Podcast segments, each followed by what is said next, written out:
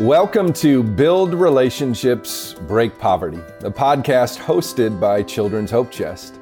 This podcast challenges the Western perception of international poverty by elevating the voices of local leaders each month. It's our desire to share stories from people around the globe who work tirelessly to see vulnerable communities transformed. We believe that building two way relationships will break the cycle of poverty my name is Will Crooks. As part of the advancement team for over 10 years, I have the privilege to find and build relationships with churches and businesses. Today, we are very, very excited to have a Connect Community uh, Hope Chest partnership leader, Jen DeBruin, with us. Jen, welcome to the show. Hi, thank you. So where so where in the world are you uh, right now? And tell us a little bit about yourself and how you got connected with Hope Chest. Okay, well, I am in Ankeny, Iowa, and I have two boys, Caden and Ashton, who are 16 and 14, and my husband Dylan. And we have been connected with Hope Chest for about as long as you, I think, like 10 over 10 years. So that's right. That's right. I think we're coming up on a on a dozen. Yeah. Yeah. Yeah. We're over. Yeah. I think we're at 11 officially, probably. Mm-hmm. No, that's good. And so you've seen some remarkable transformation, um, probably in in yourself and your own family, but also at the care point. We'll we will get uh, into that but a little bit about, you know, what initially connected you as a Connect community. Hope Chest has a lot of church partnerships, but a Connect community is a little something different. So what appealed to you about the Hope Chest model as a Connect community? Well, we, we originally started out thinking we would start our own nonprofit. So we're like, hey, we want to make a difference in the world. How can we do this? So my husband and his business partner actually went to Africa and met with a bunch of different people and the very last thing they got told was whatever you do, just go back to the United States, find a company who's actually doing this really well and partner with them. And so we came back and did some research and we found Children's Hope Chest and we loved your community community model of taking a community here because we were just we were our business, our friends and family, and we didn't know how to get started. And so we loved what you were doing and this connect, connect, connect community where we got to be a part of an entire community of people in a developing world just really made sense to us and was exciting. Yeah. Most churches, you know, they'll they'll do the the friendship model, uh, the child sponsorship, and and they'll have maybe fifty, maybe hundred, maybe two hundred, uh, you know, uh, relationships through their congregation, and that's kind of they get to see them every Sunday. As a Connect community, this is a group of maybe coworkers, friends, uh, uh, your network there in Iowa, and your probably network around the U.S. You have grown this thing over the past 10 to 12 years to hundreds and hundreds of people that are connected. How did you do it? well, I think a lot of it is through relationship, right? Which is what Hope Chest is about building relationships. Um, we started through i mean social media was our big platform is how we started. Um, we received a bunch of pictures of these beautiful kids who needed sponsors and we posted them all on facebook. We're like hey who wants to make a difference in the world? Who wants to connect? And we just had people from all around the country jumping in and wanting to be a part of it right away. So we have amazing friends and family and yeah coworkers and um, it is pretty fun to see. Like one person would sponsor, we'd thank them, and then their friends would all want to know about it, which is the beauty of the Connect community. Yeah, it just kind of spread throughout. And you guys have done a remarkable job uh, marketing and telling in, in storytelling. Uh, storytelling is such an important piece of it, and you guys have done so well yeah, I think it, it's been interesting journey because Facebook, I feel like we were like maybe on the front part of like starting to market and tell stories through Facebook. And now every person has something on Facebook that they're marketing and trying to tell a story. So it's definitely become interesting over the years, continuing to try to tell this story and spread. Um, but yeah, social, that's like the one thing when people like talk bad about social media, we're like, oh man, there is so much benefit as well. And we've helped transform communities because of it. Yeah, for sure. Uh, some HPLs maybe get stuck of maybe there's not more out there or gosh, um, you know, over especially during COVID, several of my sponsors have left and there's a gap and I need to find more sponsors. What type of encouragement or insight would you give to those that uh, maybe have a gap and are looking to what do I do next? Uh, well, I think continuing to build those relationships, right? So we we have amazing other business partners who we connect with every year. So it's continuing to talk to them, continuing to tell them the need and um, I mean, honestly, I got stumped during COVID as well. Like it, it was a hard time, but it's, I think what really helps too is continuing to get stories from the ground. Like every time I have a need in my community or hear of a story of success, like I can continue to tell that to all of my sponsors. And the more I can be in contact with them, like they want to be a part of it. Everyone wants to make a difference. And so you tell them a story. Even just yesterday, I was like, hey, I need a few laptops for the college students. And I just had people one after another, like, oh, I want to buy one. I want to buy one. And so every opportunity that they they can give, they want to. So it's like the more we can learn from our people on the ground what the needs are, the more we can tell our people in the community how they can make a difference. Well, I think there's two things in that because Jen and Dylan DeBruin are pretty infamous in the Hope Chest world, having, you know, three care points in Uganda and the amount of development that has happened. Uh, you hear a lot of times, how do they do it? So to hear you say you understand the challenge uh, is probably an encouragement uh, to a number of our listeners. Uh, but what I hear you saying is just keep at it. Keep talking. Keep sharing the need. Keep sharing story. Present opportunities for people to engage. That's, that's what I hear you saying. Completely. And every story of success we hear encourages our sponsors to want to keep going. That's good. So keep, keep, keep the narrative going. Love that. Um, so three care points, uh, Ngongaja, uh, Bukedea, uh, I've been to all of them multiple times. They're some of my favorite places in the world to go, without a doubt. And I'm sure those are three of some of your favorite places to go, you and your family. How many times have you guys been? What, why do you keep going back? Yeah, I think I've been 10 times Dylan's probably been 15, and each of our boys have started going at age seven. So they've each been, I think, four or five times themselves. And it's really about the relationships, right? Every time people ask, you know, what do you do there? We're like, it's all about building relationships. So we have built these incredible relationships with our staff, with the kids, with the family, the guardians, the community members and you just have to keep going right these are part these are your children yeah no it's great just this idea of that connection that you have and the relationships over the years and seeing the children uh, grow up and, and seeing families uh, be, become more and more um, self-sufficient, the community caring for one another, just really, really powerful stuff. But you're saying kind of this legacy thing, right? Passing it down uh, to your kids. You're talking about bringing seven-year-olds across the world to some of the remotest places on earth um, in, in Uganda. How has that experience been? And how did you as a mom think, well, this is okay. Let's, let's, let's go with it with a seven year old. Cause a lot of people ask that question. When is it right? When is the timing right? How did you and Dylan come to that uh, understanding for your family?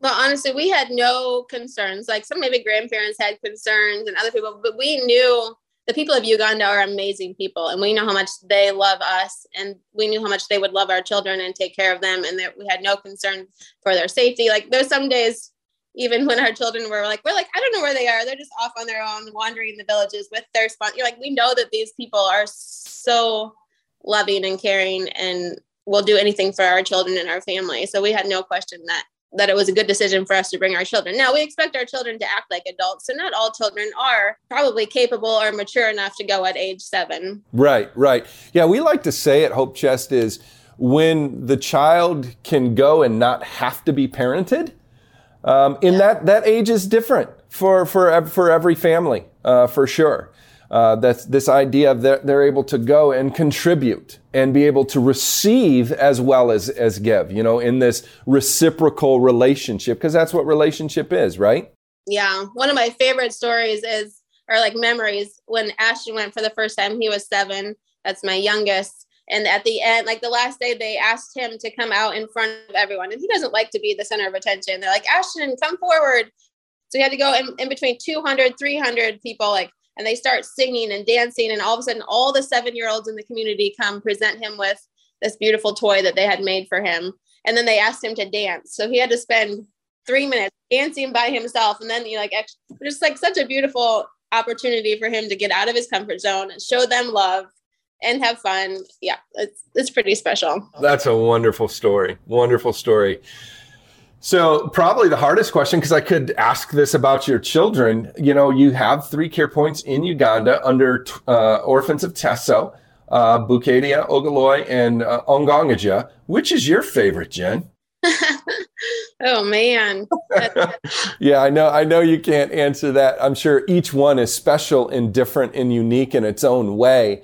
Um, but what kind of development have you seen over, over the years? How have you seen those care points transform?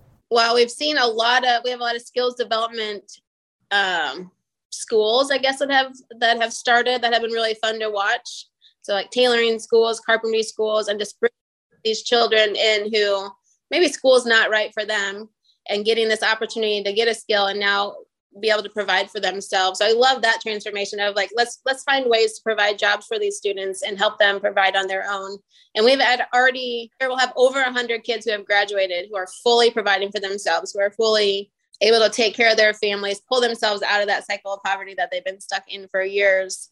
And they've come up with so many ideas on their own. I, I love showing up and seeing that they've done something without us even knowing about it. Like starting beekeeping or they've created this metal working business where they make metal or they make pans out of scrap metal or they start a bakery or some of those things they've just come up with on their own and now they're starting to find success without us at all which is beautiful. That is that uh, providing those opportunities and possibilities um, through the relationship, through the community to community partnership, where you become a catalyst to you don't know what. Sure, there's a development plan in place, but you don't know what's going to happen in the minds uh, uh of of children and and young adults in that community and where it will lead them. So you know, very very exciting stuff for sure.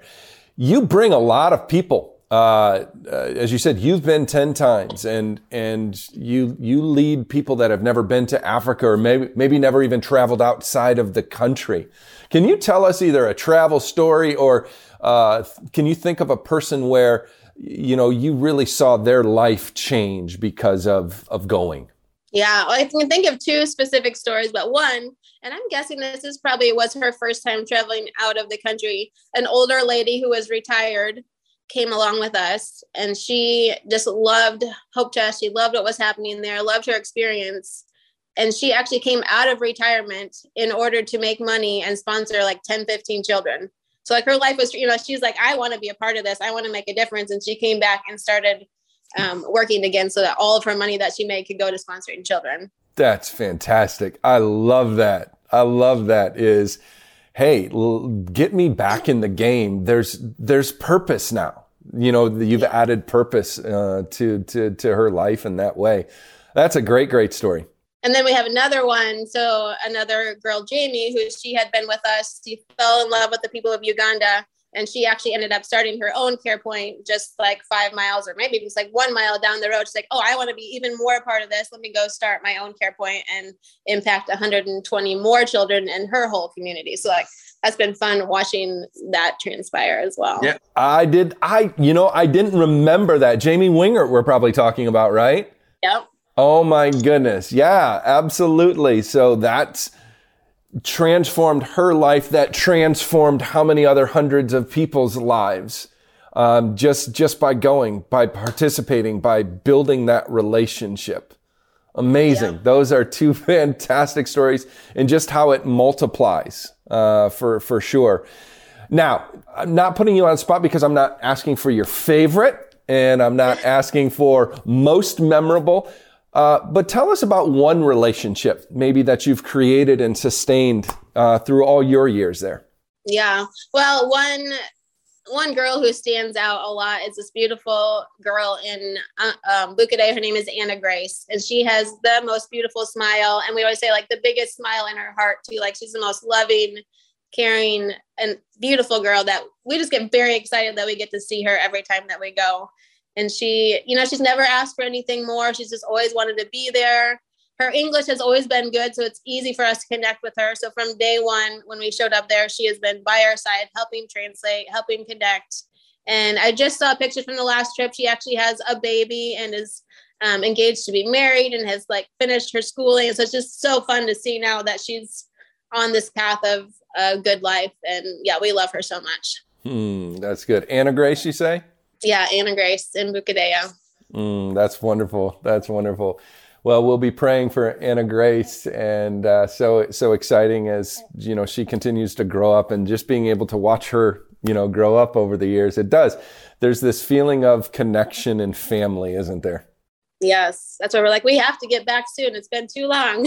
it has been too long. Yeah, for sure. That's a, a, a great reminder. Is is let's let's get back. Uh, and for each community, it's going to be different in terms of how they feel about safety and things like that. But it's important to continue to go, uh, to to stay engaged, uh, and to to build those relationships. Well, Jen, uh, let let you have the final word before we close today. Anything that you would want to say to you know HPL leaders uh, or sponsors, uh, friendship sponsors that are listening today, uh, to just bring either uh, something that you've learned or a word of encouragement.